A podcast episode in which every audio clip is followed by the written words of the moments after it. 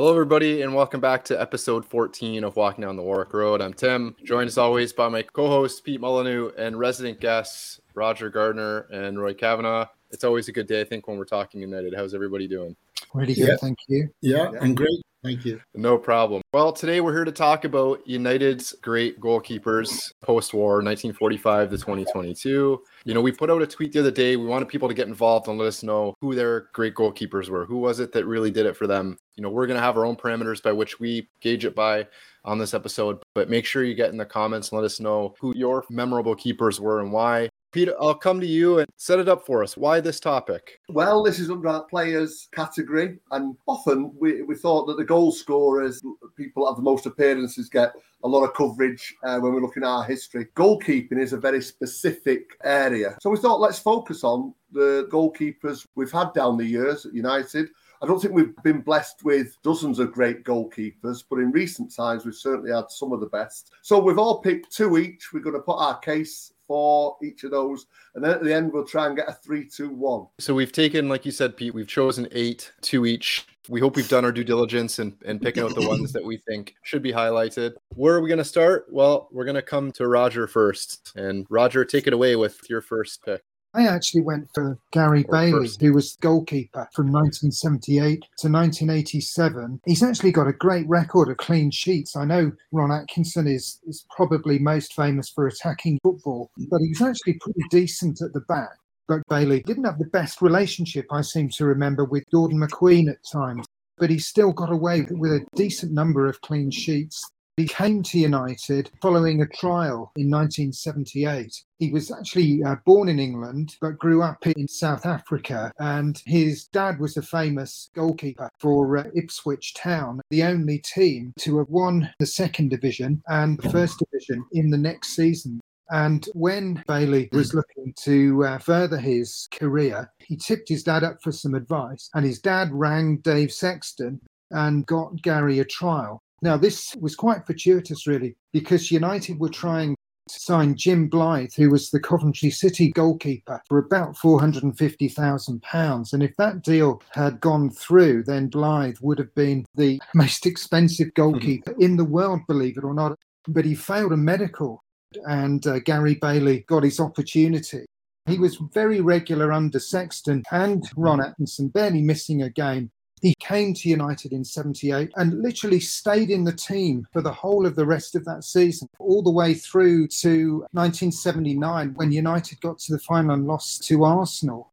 But I think Gary was at fault for the third goal. His positioning from time to time was a bit dodgy although he did make up for it what would have been four years later when Gordon Smith was running through for Brighton in, in, the last minute of the 83 final, when you would have thought it would have been easier to score than miss. So actually, United wouldn't have won the FA Cup in 1983 were it not for uh, Gary Bailey. And from there, he won the FA Cup in 1985. And following that, uh, in the start of the next season, when United won the first 10 games of the season, Bailey was present in, in every single one of those games. So for me, I like him because he was a childhood hero. He was a great shot stopper. I, I would like to have seen him play more for England. He did play twice, uh, making his debut in 1985, but it was pretty difficult in those days to knock Peter Shilton off that team sheet for Bobby Robson. And in fact, he did go to the Mexico World Cup in 1986, where I say he got an injury. But, but I think he was a great keeper for United. Right. Let's take a brief uh, look, at a little clip here of Gary Bailey. Ardiles. In for John Pratt.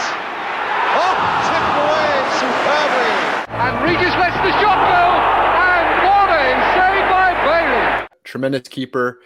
Thank you, Roger. Come to Roy. On Roy, your first keeper. Yeah, Reg Allen was a, a very, very fine goalkeeper. He actually cost the then world record for a goalkeeper in 1950 of £11,000 when we signed him from QPR. That record, of course, got beat later on when discussion comes with Harry Gregg. But he was the vital link, actually, in the winning of the 1952 title. There was lots of opinions that from 46-7, when football came back after the Second World War, United actually had four runners up spots in the first five seasons. I wouldn't say all the blame was put at Jack Crompton's door, but there was a feeling that in certain games, you know, a really top class goalkeeper might have just made that difference. Although Jack Crompton, in fairness, was a tremendous, tremendous servant to Manchester United and, and helped win them the 1948 Cup final. So he, he also was a very complex man. Uh, was was Reg Allen. He'd been captured in World War II by the Germans and actually was transferred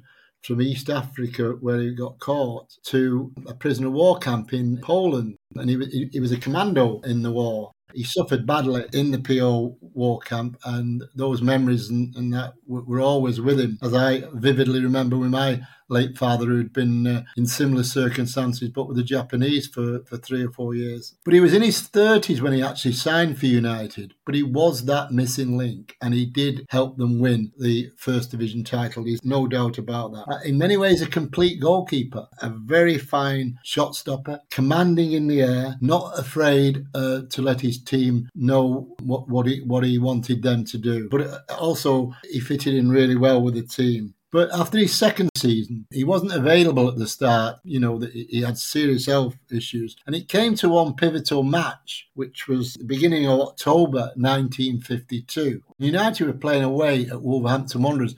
Now, I've had two stories about this game. I was only five at the time, so I wasn't around to, to watch the game. But Jackie Blanchflower, who I got to know quite well, Jackie was the travelling 12th man for that game uh, in 1952 at Molineux. And, and Jackie vividly remembered that United went 2 0 up against the top Wolves side. And then Wolves came back and equalised 2 2 at half time. And at half time, Reg came in the dressing room and one or two things were said. And suddenly he had really, really personal issues. According to Jackie Blanchflower, he actually stormed out of the dressing room in his kit. Now, the newspapers of the time were always friendly with, with footballers. And I can't find a newspaper report that says Reg Allen didn't come out for the second half. But Jackie Blanchflower assured me he didn't and that Johnny Carey went in goal. And United lost the match 6 2. And Reg Allen never played another game in senior football, played a bit for Altrincham. But recently, I met a guy called Derek Digger Gardner, who's a real character in his own right, well in his 80s. And Derek's got a great memory. He actually was at the game at Wolverhampton. He was also at the, the famous 1957 um, Arsenal match. But Digger, I asked him, I said, You were there? Oh, yeah, I was there. He said, Oh, couldn't believe it. He said, Johnny Hancocks equalised. He said, And uh, Reg was stood on the goalpost and ne- never made an attempt to save the ball. And we're all wondering what's happened. Right. So I said, Oh, right. Uh, what happened second half, Digger? Uh, did Reg Allen come out? He said, Oh, I can't remember that, which, uh, you know, leaves this um, hypothetically in the air, so to speak. But that was the end of him uh, as a professional footballer. United actually took a team to QPR and played a testimonial in 1954. But Reg Allen was a vital player for Manchester United when we won the title. You know, deserves credit. Thanks for that, Roy. Right, we'll move on to one of my one of my choices and a player who you know, when especially when we first started getting the games regularly here in, in Canada, just a colossus between the posts. Um, someone that I sort of grew up on, Peter Schmeichel, and keeper that was in, in that first trip to Old Trafford. Went to the the, the 1991 UEFA Cup uh, was really his coming out party where he kept seven clean sheets with Brøndby and came out of that competition as a, a highly rated keeper. Was ranked sort of top ten in the world, and it was after that competition that uh, United went in for him Fergie actually called him his uh, bargain by the century in 2002. You know, that trademark sort of jump star save. He was such a big individual. He just he took up so much of the goal. Such a, a commanding presence, commanded his box. He wasn't afraid to give it to his defenders when warranted.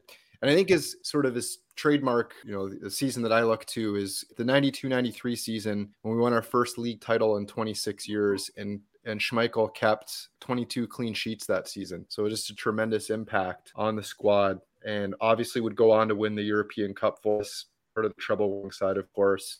But that sort of trademark save, which apparently he learned from playing handball. Saunders with that instinctive effort, and what a goal that would have been, and a great save. Crossed it again, and a good one, and not it down. A wonderful save by Schmeichel. You won't find a better save anywhere than that. It was past him and he got it away. Two international greats here and a decisive moment in an FA Cup semi-final replay. Bergkamp and Schmeichel, and Schmeichel has saved it! So again, uh, Peter Schmeichel, and that I remember that uh, the save on on Bergkamp. That was probably the Mm-hmm. maybe the highlight of of Schmeichel for me because that kept the treble alive. Uh, Phil Neville, I think, thought that his United career was ending that day after he brought down Parlour in the box, and Schmeichel bailed him out. Yeah, just like I said, a, a colossus uh, of an of an individual. I was just going to say on, on Peter Schmeichel before we leave him. I don't know whether you know the Yeah, only please. penalty he actually saved for United um, was that Bergkamp penalty. Did you know that? I did not know that. Was it really? No, why didn't know that? So I can see myself sat in the stand to this day, and up literally to see the ball rebounding off his thigh. Yeah, and, I- and I still like I still like afterwards with uh, I think it was Beckham and Giggs running up to hug him, and he's sort of ushering them up the pitch, saying, "Get, get forward, get forward." Yeah, I mean, you know, he put himself through quite a lot of pain in that game as well. He, he was heavily strapped, you know, a bit like Gary Bailey and that that Gordon Smith save. You know, the, Mm. the, treble would not have happened uh, were it not for for Peter Schmeichel. Pete, over to you for Harry Gregg or your first choice. Yeah, Harry Gregg. Um, ju- ju- just on the Schmeichel one, Tim, uh, some good clips Yeah, there. Of course, please. that, that Bergkamp one was in the very last minute of normal time. Yeah, Mm. it penalty was. save. So Yeah. there's no doubt if he'd have scored that, the treble would have been finished. And I think Mm, what yeah. sometimes gets forgotten about, we think of Solskjaer and Sheringham when we won the European Cup in 99 in the last minute. Schmeichel was causing all sorts of havoc by going up for the corner. So Harry Gregg, wow. Given that uh, Harry Gregg played such a long time ago, he won't be a stranger to even younger United supporters because of the, the legend that's attached to him. But um, Harry Gregg signed for United in mid-December 1957, again for a goalkeeping world record fee, uh, but of just 23,500. Sounds nothing nowadays, but it beat the Reg Allen fee, as, uh, as Roy alluded to. And he was 25 years old when United signed him. He played for five years for Division Two side Doncaster Rovers. Now, at that time when he was signed, the Busby Babes had won back-to-back titles in 55, 56, 56, 57, with Ray Wood as the main keeper. It started well in 57, 58, and stayed in the top three all autumn and had gone through the early rounds of the European Cup. But they were up against a fine Wolves side, and Busby knew this. And they set a demanding pace, Wolves, throughout uh, that autumn. And in late November, United wobbled. Spurs and Chelsea came to Old Trafford and both won. We lost in Prague, although it was second leg and we got through overall.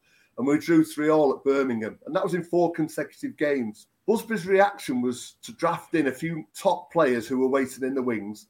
But he also identified that United was shipping too many goals and he swooped for Harry Gregg. Gregg had starred only a few weeks before that in an England Northern Ireland game, playing for Northern Ireland in a three-all draw. And whether that fits his mind to go for Gregg, we'll, we'll never know. But anyway, he made his debut 21st of December, 57 against Leicester at home, and we won 4 0. Busby's changes worked a treat. In the next 11 games, United won seven and drew four. We scored seven against Bolton and five in that famous away trip to Arsenal in February 1958. And we closed the gap on Wolves and progressed to the fifth round of the Cup and to the semi final of the European Cup. That 11th game was a away to Red Star Belgrade on the 5th of Feb 58. And Manchester United, there is no doubt, had as a team had the world at its feet. And of course, we all know what happened next. Flying back from Belgrade, the plane refueled at Munich. They tried to take off three times. There was snow and slush on the runway, and the plane crashed into the, buildings around the airport. Hmm. 23 people killed, including eight players, several more injured, and some players that would never play professional football again. So the, the team that had the world at its feet, all of a sudden that world had been turned upside down. Gregg would emerge from that incident as a hero, I think, on, on two fronts. First of all, the story that a lot of people know, having initially got out of the airplane and staggered away from it, from a burning, a blazing wreckage, he quickly returned when he heard voices of, of, other survivors. And he helped those that he could. He pulled a mother and a baby to safety, and he made others comfortable where he could, and he pulled others by by their belt straps by their trousers straps to, to, safety further away from the blazing wreckage. Otherwise, the uh, the death toll and injuries could have been higher. Now that's heroism that goes way beyond football. But in those dreadful dark days after the crash, United clung to any hope of a future. And quite a few players played a key part in it. But I think Harry Gregg and Bill Foulkes still suffered from shock for weeks after that crash. Both played um, a match in the 13 days later against Sheffield Wednesday with a team of reserve players and youth players mainly. But Gregg's part in those next few weeks and months and even years can't be understated. He helped guide the team. I think, well, first of all, he helped guide a broken team to the FA Cup final only a couple of months later, sadly to lose to Bolton. He played in every game, almost every game for the next two, three seasons. Gregg was a great shot stopper, and he was also the guy that commanded his own penalty area. Goalkeepers had to look after themselves in those days. They didn't get anything like the protection that goalkeepers uh, have come to get in the last 40 years. He was big, he was strong, he was particularly brave, often hurling himself at the feet of onrushing forwards to grab the ball. But from the early 60s, he got injuries to his upper body, particularly shoulders and his arms. In the four seasons from 61 to 65, he only made 68 appearances. He'd have made many more but for his injuries.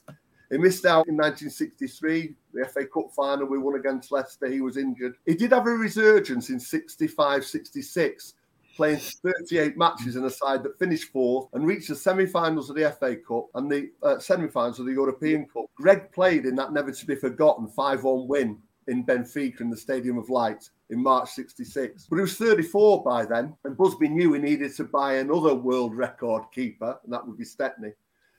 So Harry Gregg's time at United came to an end. He played 247 times for the club. He kept 44 clean sheets, about one every five games. Other goalkeepers for us have had better records. But if you think how Busby was rebuilding that team from 58 to 63 and 64, he wasn't playing with some of the best defenders that we've ever had. So uh, it's still a pretty impressive record. So he remains a hero to this day for his bravery on and off the pitch. He was awarded the MBE in 95 and the OBE in 2019.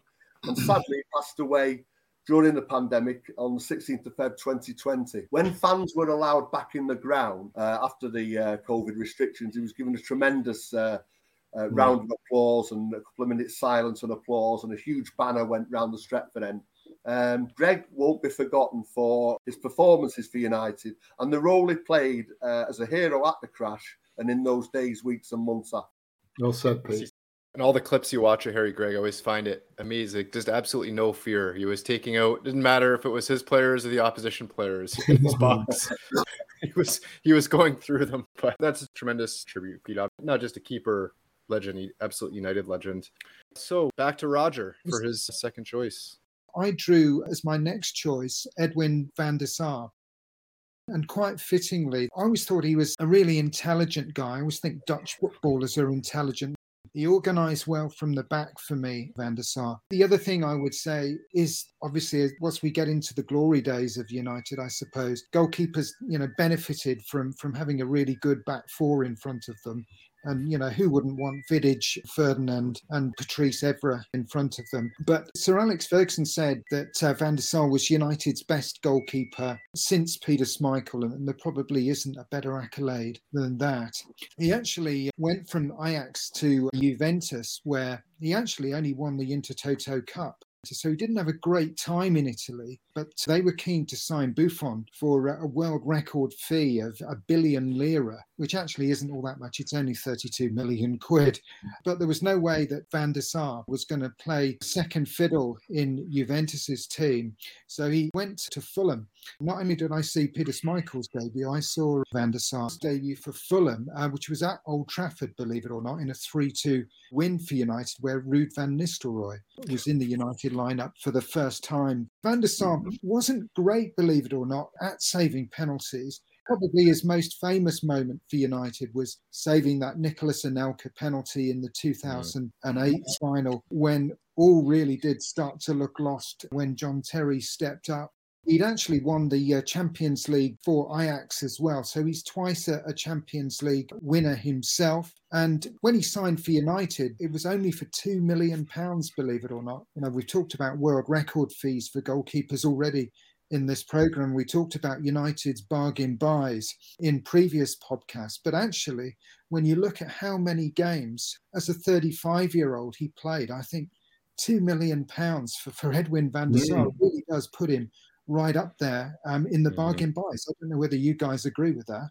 Excellent. Yeah, very much so. Yeah, yeah tremendous yeah. business. So uh, he was at United from the age of 35 to uh, to 41. Unfortunately, his last two Champions League finals uh, for United were those defeats uh, to Barcelona. But he holds the record actually as the oldest goalkeeper to play in a Champions League final at the age of 40, which, which I think is an incredible achievement. I mean, it's also, I guess, a statement about medical science and how we can keep footballers going these days. But I think that the record that I most like that belongs to Edwin van der Sar, he went 1,300 minutes in 2009 without conceding a goal. You know, that's just a complete lockdown. He's, he's worth remembering for that. Um, he won four titles when United just just rolled out, uh, you know, Premier League after Premier League.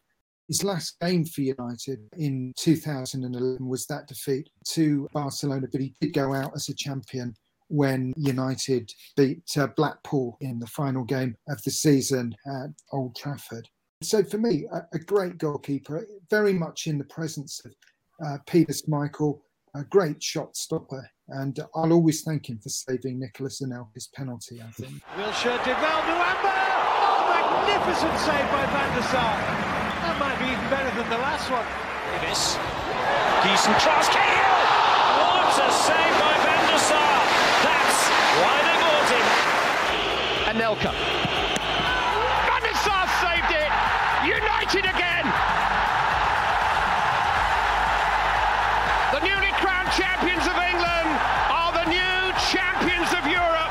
And there was that save that you touched on. yeah. That's the great thing about making these clips is you get to watch these moments all over again. So obviously the the, the keynote in Van der Sar's reign, but tremendous like like you touched on Roger, just very commanding presence, much like Peter Schmeichel at the back and and tremendous back four in front of him, like you touched on. Tremendous shot stopper for sure. On to the next one, and we're coming back to Roy for this one and his second choice. And Roy, I know somebody that you've said is one of your true United heroes. Tell us where we're going next. Well, we're going with Ray Wood, who was my first hero at United. You've got to actually perhaps remember the, the scene. Ray came to United in 1949 as an 18 year old, and he cost £6,000 then, which for an 18 year old who'd only played 12 games for Darlington uh, was a gamble, and he made his debut very quickly against his own boyhood club, which was Newcastle United at Old Trafford. What stalled his career at United was the signing of uh, Reg Allen, who we discussed before, because Reg came in 1950 and was the first choice for two years.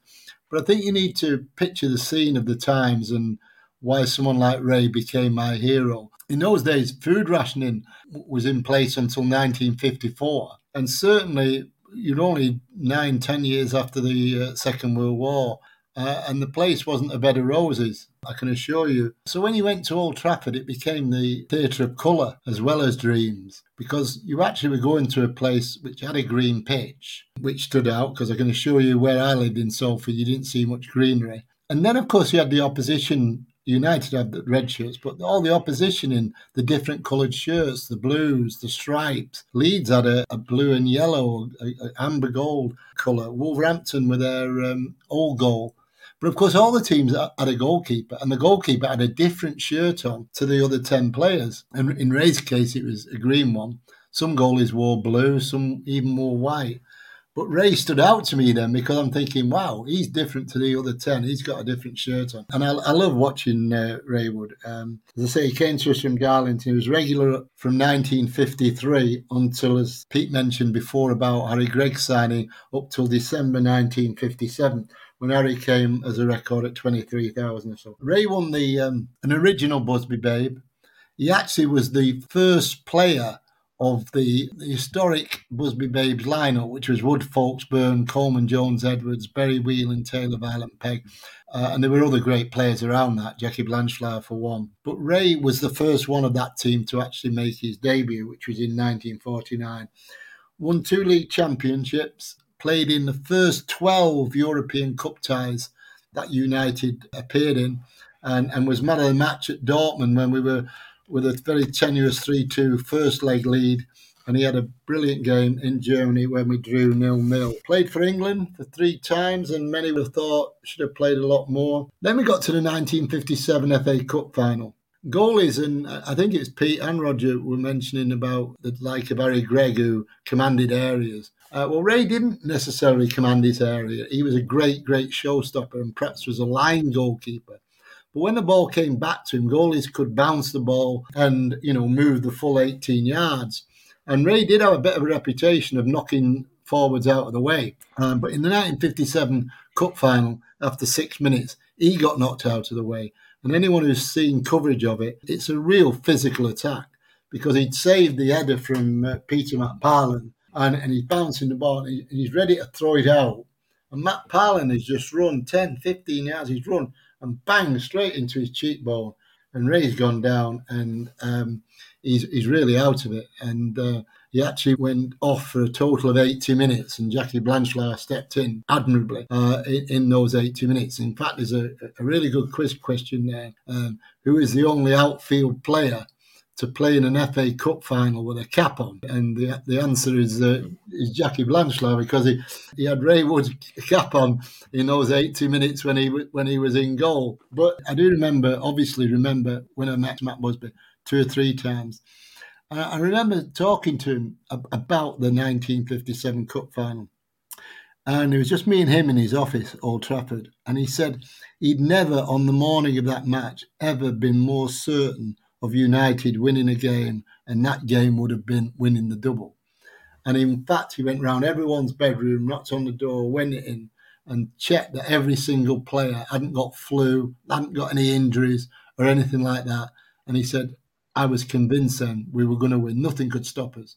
And of course, six minutes in, McParland mm-hmm. Physically attacked Ray Wood, and, and that changed everything.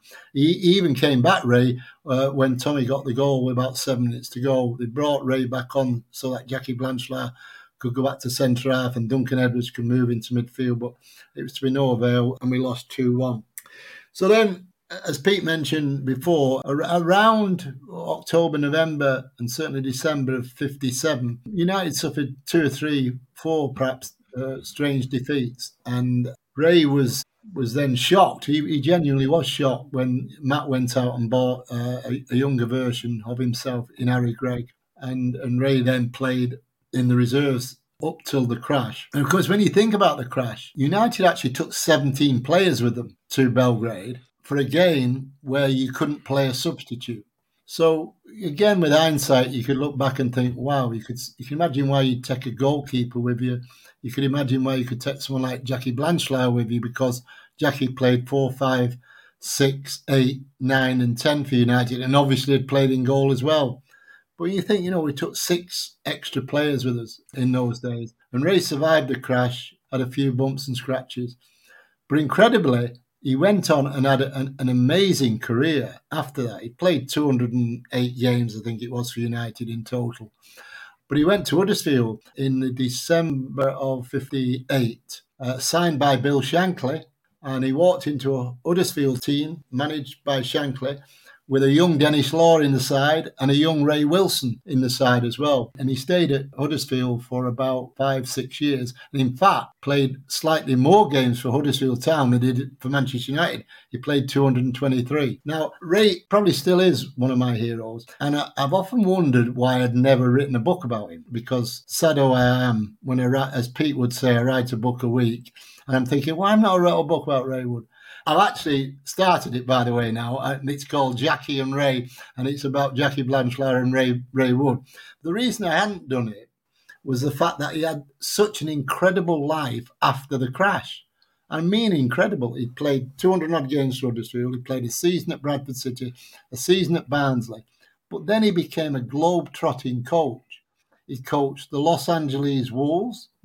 He coached the Cyprus national team for three years. He coached APOEL in Cyprus. He coached a club side in Greece, but didn't like it because there was a lot of match fixing going on. He coached the Kuwait national side. He coached in Kenya, and he coached in the United Arab Emirates. And I've managed to get together a lot of information uh, on his ex career. Ray Wood, he was five foot 11, five foot 11 and a half. So he wasn't that six foot one, six foot two domineering goalkeeper. But he was my hero and he still is my hero.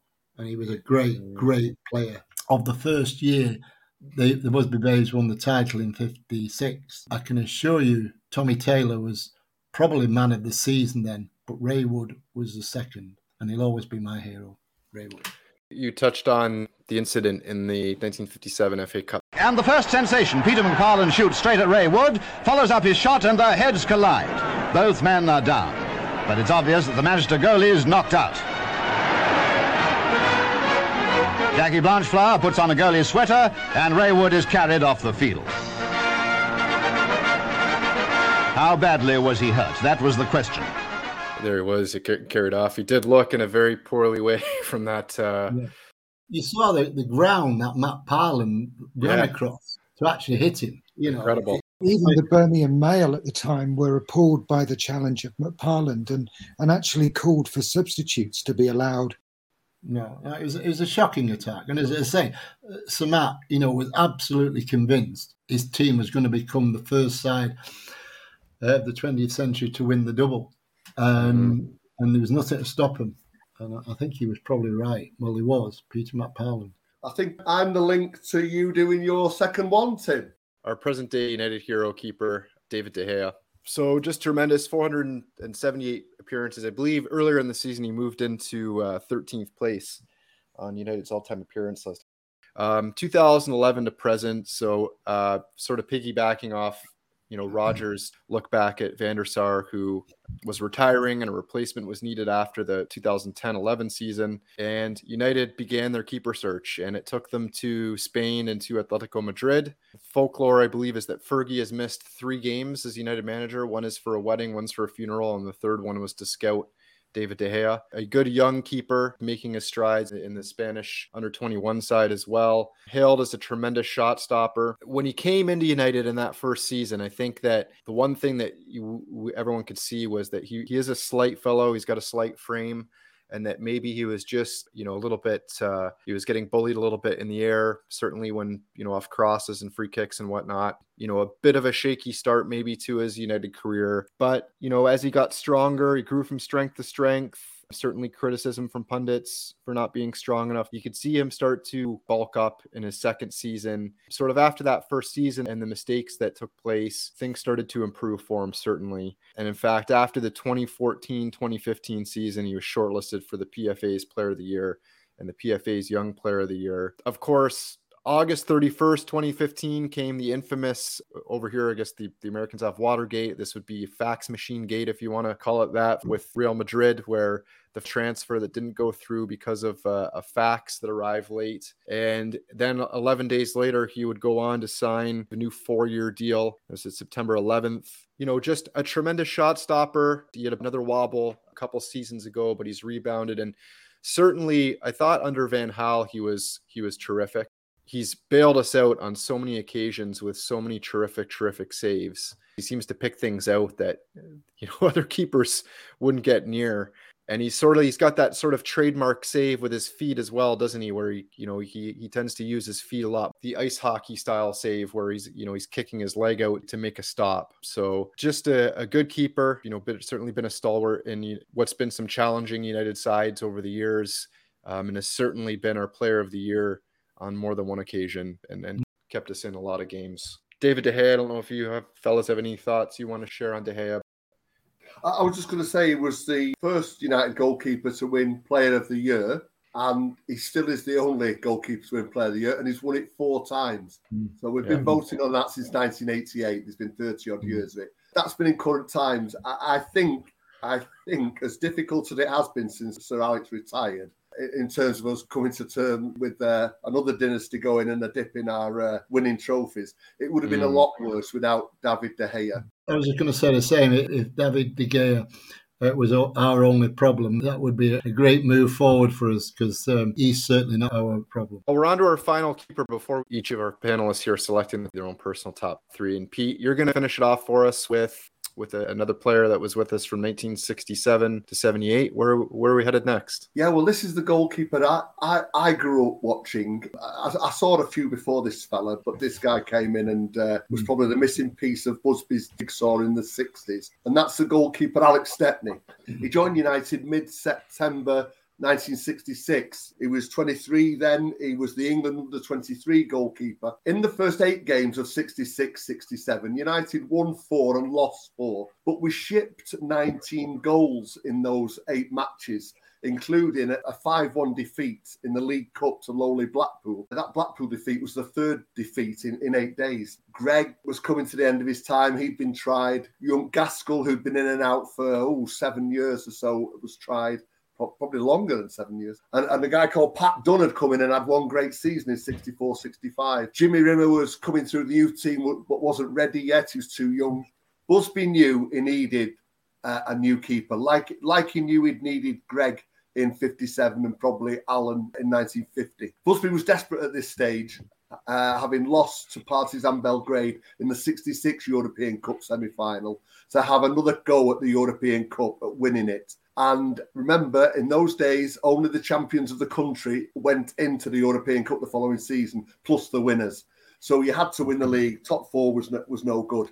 So he didn't want to lose any ground, Sir Matt, and he had his eye on, on Alex Stepney. It's quite funny how we got it. He played football for Tooting and Mitcham as an amateur. He went to Millwall and made his a bit of a name there. And then Tommy Dock, who was manager at Chelsea, snapped him up because he had a bit of a row uh, with uh, his goalkeeper first choice, Peter Bonetti. And he signed Alex Stepney, thinking that he'd move Bonetti on. Anyway, Bonetti stayed, and he was left with two very good young goalkeepers. As Tommy always did in a difficult situation, he joked to the press that he'd play them alternate weeks. And he tried that at the start of 66, 67. Well, of course, that was never going to work. Neither party would be happy. It'd be like cutting the baby in half. So Busby moved in and signed him for a record fee of 55,000. And he'd be United's keeper for the next 12 years after that De Gea might beat his longevity as a goalkeeper, but Alex Stepney is the longest serving goalkeeper we had. He played for 12 years and he played mm. in most of those games in that 12 years. Mm. He made 539 appearances, which ranks him as seventh in United's all time players' mm-hmm. appearance table, not just goalies, seventh of all time. So, quite a considerable time between the sticks. Nobody else has played that many games for United. He won the league title in that first season. He won the European Cup and he won the second division title and he won the FA Cup in 77. So league in 67, European Cup 68, second division titles 75, and FA Cup in 77. He played under five different managers. Not many players play under five different managers at Old Trafford. De Gea is either playing under his fifth or is about to play under his fifth. But that's just a little uh, a little oddity.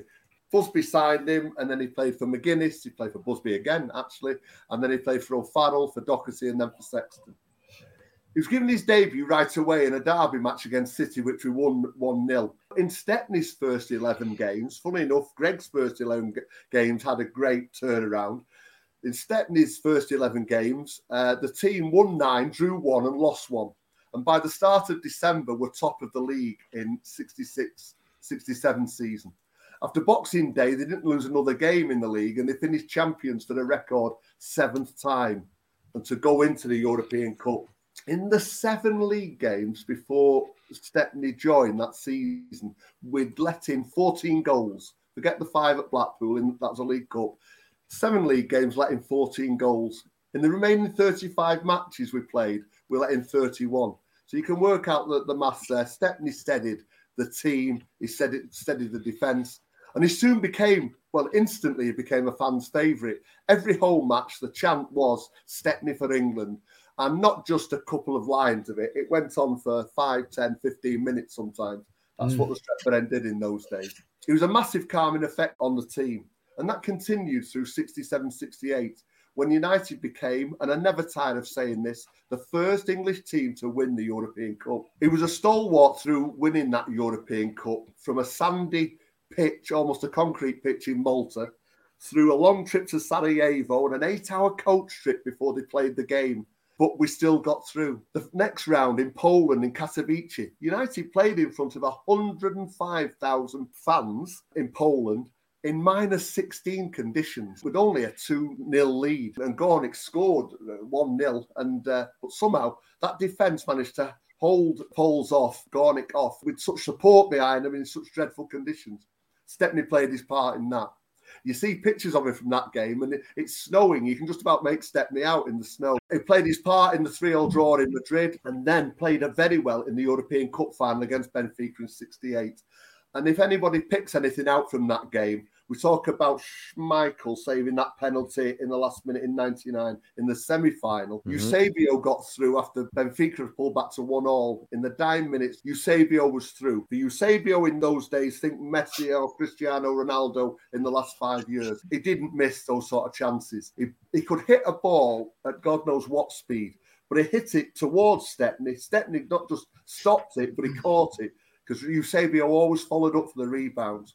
And it kept United in the game, took it to extra time, and then we scored three in nine minutes in the first nine minutes of extra time and won the European Cup, which, was delivered the dream that United fans have been after for, for 12 years. Now, what happened then, of course, we nearly won the European Cup again in 69, went out in the mm. semi final, nearly won the World Club Championship. So we all thought, as fans, we were going to go to the cathedrals of European football grounds for the next few years. Well, we ended up in Bristol and the Orient and uh, Oldham Athletic because we went down into the second division. What's important here, I think, for Alex Stepney is he stayed with United. He could have gone anywhere to a top club after United went down in 1974, but he stayed. Now, history we know tells us we came back up after one season. Nobody knew we'd do that. Sunderland, Villa, many other teams top teams have gone into the second tier and sometimes gone down to the third tier. But Stepney stayed, and I think he had a, a calming effect then on the young players that Docherty brought in. And we, we got back after after one year. He stayed and fought, helped the young lads. We won the second division.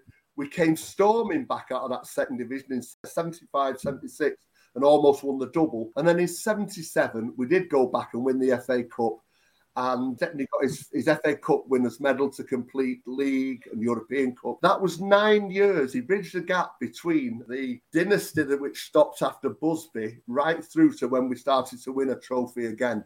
From 68 to 77, we didn't win a top trophy. Nine years.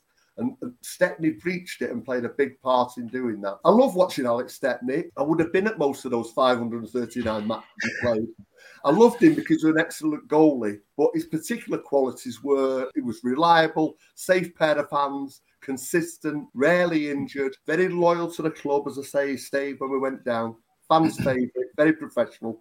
He said himself in his book he didn't like spectacular goalies. He didn't like Hollywood saves. He, he didn't like anything flashy. He was just very safe pair of hands, got the job done. In the late 60s, Jack Crompton wrote a piece about his all time favourite United team that he'd seen for, for the last 50 years. And he put Stepney as the goalie. And he said he'd have Stepney in as number one for his steadiness and his soundness. And I, I couldn't agree with that more. Sometimes you don't need the spectacular, you just need a guy between the sticks who plays regularly and saves regularly. And Alex Stepney did that. Ben, bigger unmarked in the middle. This is, this is Eusebio!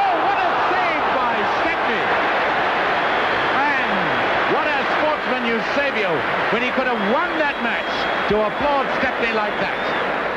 Now we'll have a chance. McDougall. Brilliant save. But now it's all smiles and celebrations. Alex Stepney raising his arm. He's got a cup winner's medal at last. There was that Eusebio mm. save, Pete, that you were talking about. I mean, that game had just about everything. That was a, a terrific mm. stop. Roger Roy, is there anything you guys want to add? I'd like to say the first two United games I saw, Alex Stepney was in goal. So so that ages me um, mm. somewhat. Um, the first game I saw was the Charity Shield of 77, and then I saw uh, United in the Cup Winners' Cup at uh, Plymouth Place in Etienne and he was in both of those. And very, very difficult not to mm-hmm. like uh, a player that was a childhood hero like uh, mm-hmm. Roy was there with mm-hmm. with Wood, really. Alec told a story when he was at Millwall, um, and, and Alec always used to like catching the ball from the left hand side. He'd throw it out to the other wing. This side, he'd throw it out. And he said he, he, got in at half time, and uh, the centre forward called Pat Quinn big, good-looking Irish guy, airbrush back, Said, "Oi, when you get that ball, you bounce it and you kick it right down the middle to me." Anyhow, after the game, they go in little players' entrance at the uh, at the old den, and Ray's there in the corner with a mate, and, and Quinn walks in with two blokes. He said, I listened to him after that because he was with the Kray twins. He said, so he, he's walked in with the Kray twins, him thinking next time I get in that ball, that's going up the field to Pat Quinn, I'll tell you. Uh, Tim, there is there is yep. just two little quickly sidelines. two of those goalies we've covered are the only yep. two goalkeepers that have scored a goal for Manchester United. Yeah. Schmeichel scored against the Russians in a UEFA Cup match. Stepney scored two penalties, so he's the highest scoring goalkeeper, Alex Stepney as well. In fact, he was our, he was our leading goal scorer at that at one point that season, yeah, wasn't he? Two, Until Christmas, yeah. I think we knew then we were on our way to the second division. We're gonna go through each of the panelists here and give our top three um, rank our, our own personal top three, take a vote, and we'll figure out who we ranks three, two, one. So those are all the keepers that we covered. We've ranked them clean sheets per game ratio. So the amount of clean sheets uh, per appearances that they w- they would have kept on, on average. Edwin van der Sar tops the list, but that's not the only parameter that we'll use. Obviously, everyone has their own personal their own personal thoughts on on keepers and, and what they provided. So Roger, how do you rank of the eight that we talked about, how do you rank uh, three, two, one? Oh, it's so so difficult. I mean, really keen on Harry Gregg for obvious reasons, Stepney and Bailey because they were my childhood heroes. But mm. I hmm. don't know. I love statistics, but I think Schmeichel probably had the, the biggest impact at United when, when they were in search of that title, almost like Eric Cantona. So I'm going to go Schmeichel at one, and then I'm going to go Van der Sar, who I just thought was a Rolls Royce of a goalkeeper mm. at two, and then at three, I'm going to go David De Gea because he's, he's just given such excellent service and he does it week in week out. So so that's my top three. Pete, we'll come to you next. How do you rank your your top three there? Um, I'm going number three, Van der Sar. Number two, Schmeichel, and I'm going to put for number one, Stepney, for all the reasons mm. I said in my little speech. Terrific stuff. And how about yourself, Roy? Last but not least, the man who's seen it all, I think, when it comes to United. Well, well in order, I, I think uh, Van der Sar is an absolute perfect goalkeeper. Schmeichel would be two, and Alex Stepney would be three. I, I, just have to point out the interesting one is that my hero Ray Wood actually won two league titles. So if you went on league titles, Van der Sar, uh, sorry, Schmeichel, Van der Sar have won league titles, and uh, Ray Wood won two. Uh, but my three would be Van der Sar, Schmeichel, and Alex Stepney, the three European Cup winners. Terrific stuff. Terrific stuff. Well, I think there you have it. I think I think there seems to be a consensus. Um, I suppose in no particular order, depending on it's tough to pick who the greatest keeper of all time would be. But I guess for the purposes of this podcast, with Roy and Pete taking Alex Stepney, he would rank um, amongst the the masses here as the top keeper. Certainly, Schmeichel looks like maybe takes the the second position, and Van der Sar, sort of Van der Sar De Gea to, to make up number three. But again, so many great keepers. You, you can rank them. I mean, interestingly enough, I think we've all gone for certainly European Cup winners outside outside De Gea, but I mean, you can certainly make a, a, a case for De Gea as well. So hmm. tremendous stuff. Who's your all-time greatest keeper, though? That's the thing. I mean, everyone's going to have their own personal views towards it. You know, whether it was a hero that you had, like like Roy with Ray Wood, whether it's Alex Stepney for Pete, um, of course, Roger touched on, you know, Stepney and Gary Bailey growing up seeing them. And for me, of course, Schmeichel and Van Sar, I guess it maybe depends on the era, but so many to choose from. Let us know who your greatest keeper is, though. Let us know on Twitter. You can get a hold of us um, at Warwick Road Walk for the main account. Um, there's a link there in the description on our account to watch all of our past episodes. Gents, this has been a, another tremendous episode. Thank you all again for for taking the walk down the Warwick Road with us, and uh, we will see you back here next month on episode 15.